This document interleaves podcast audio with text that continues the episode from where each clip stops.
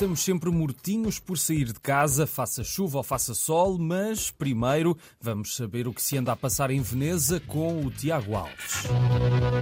Há casos em que os protagonistas roubam o momento do filme, e isso sucedeu em Veneza com a apresentação da nova longa-metragem de Sofia Coppola, adaptada da biografia de Priscilla Presley, a viúva e ex-mulher de Elvis, está presente no festival, mas decidiu não dar entrevistas nem falar do filme, inclusive na conferência de imprensa. Até que uma pergunta dirigida à Sofia Coppola sobre o que Priscilla achava do filme levou-a a responder. Ela estava na primeira fila da sala e declarou ali a dificuldade em rever a vida e a relação amorosa numa obra cinematográfica. Priscilla é um filme que mostra o outro lado da relação de Elvis com Priscilla Presley, o lugar dela, da mulher que se anulou e lidou com a popularidade gigantesca do marido, também com as infidelidades, muitas vezes noticiadas na imprensa. É um filme com identidade temática de algumas das melhores obras de Sofia Coppola, como sucede em Virgens Suicidas, Maria Antonieta, O Gangue de Hollywood também trata da adolescência e da transição para a idade adulta. O filme de Sofia Coppola cativa pela forma elegante como lida com a complexidade sombria desta relação. Convém ter presente que esta relação começou quando Priscila era menor. J'ai appris un truc avec mon premier mariage, parce qu'un mariage réussi, ça se réveille pas. Coppola chega ao festival no mesmo dia em que Woody Allen apresenta a 50 longa-metragem que realizou. O cineasta foi aclamado e recebido sem sombra de controvérsia controvérsia. Golpe de Sorte, o novo filme, justifica algum entusiasmo. É um filme francês, como sucedia com Meia-Noite em Paris, uma história romântica, com um triângulo amoroso, como é habitual em dezenas de filmes de Woody Allen.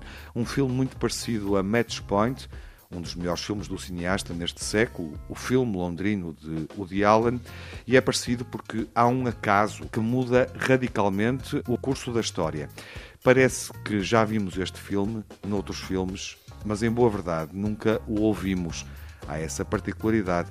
É a primeira vez que Woody Allen dirige um elenco francês numa história falada, interpretada em francês. Genre, il a un pas que tu m'as reconnu. Je t'aurais reconnu n'importe où. J'étais fou de toi à l'époque. C'est incroyable sur toi. E dos filmes em Veneza, vamos até às ideias para saber o que pode descobrir em Portugal ao longo desta semana. Há sempre mil e um motivos para vir a Évora. No entanto, decidimos acrescentar mais. Mais? Mas mais o quê? Mais música, mais teatro, mais novo circo, mais conversas, mais encontros e mais pensamento. Parece uma receita com ingredientes muito diferentes, mas quando é que vamos encontrar isto tudo? Entre 5 e 10 de setembro no Festival Artes à Rua. Luís Garcia, programador do Artes à Rua, e o que é que vai acontecer? O acesso é livre, as manhãs são dedicadas às famílias, as tardes às conversas sobre igualdade de género e descolonização do pensamento, os fins de tarde e noites às músicas de muitos lugares do mundo vai ficar por aí. Não fique, venha a Évora, venha ao Artes à Rua. Está feito o convite, saibam tudo no Facebook artes.a.rua.évora. São muitos pontos. E atenção, Leiria, hoje às nove e meia no Teatro Miguel Franco passa o filme de animação Interdito a Cães e Italianos, a história de uma família italiana que abandona o país e parte para a França em busca de uma vida melhor, uma animação que teve participação portuguesa e que vale mesmo a pena ver.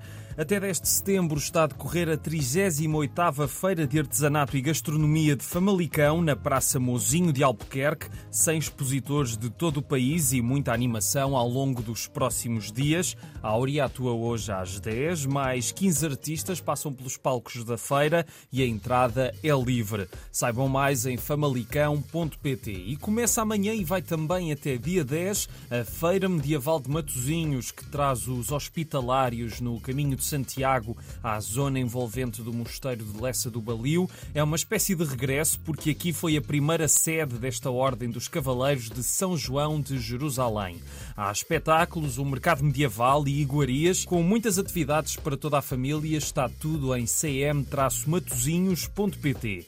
Uma ideia que começa na quinta, a segunda edição do Basilar Festival, até dia 10 em Faf, na barragem da Queimadela. Música eletrónica para ouvir com artistas nacionais e internacionais nacionais. Para quem gostar de techno, vale a pena passar por lá. Saibam tudo em basilarfestival.com. E para terminar, sabiam que na quinta-feira também é o Dia da Independência do Brasil e vai ser celebrado em Portugal com algumas iniciativas. Eu destaco duas. Em Cascais, o Palafita vai ter um fim de tarde com samba. O grupo Samba Fixe vai tocar vários sucessos para sambar e a entrada é livre. E em Viseu, a Feira de São Mateus junta-se à festa com uma programação especial no dia 7, a partir das 2 da tarde no palco secundário e que termina às 10 com o espetáculo de Eduardo Mineiro e no dia 10 há música à mesma hora com Nilton Marcelino.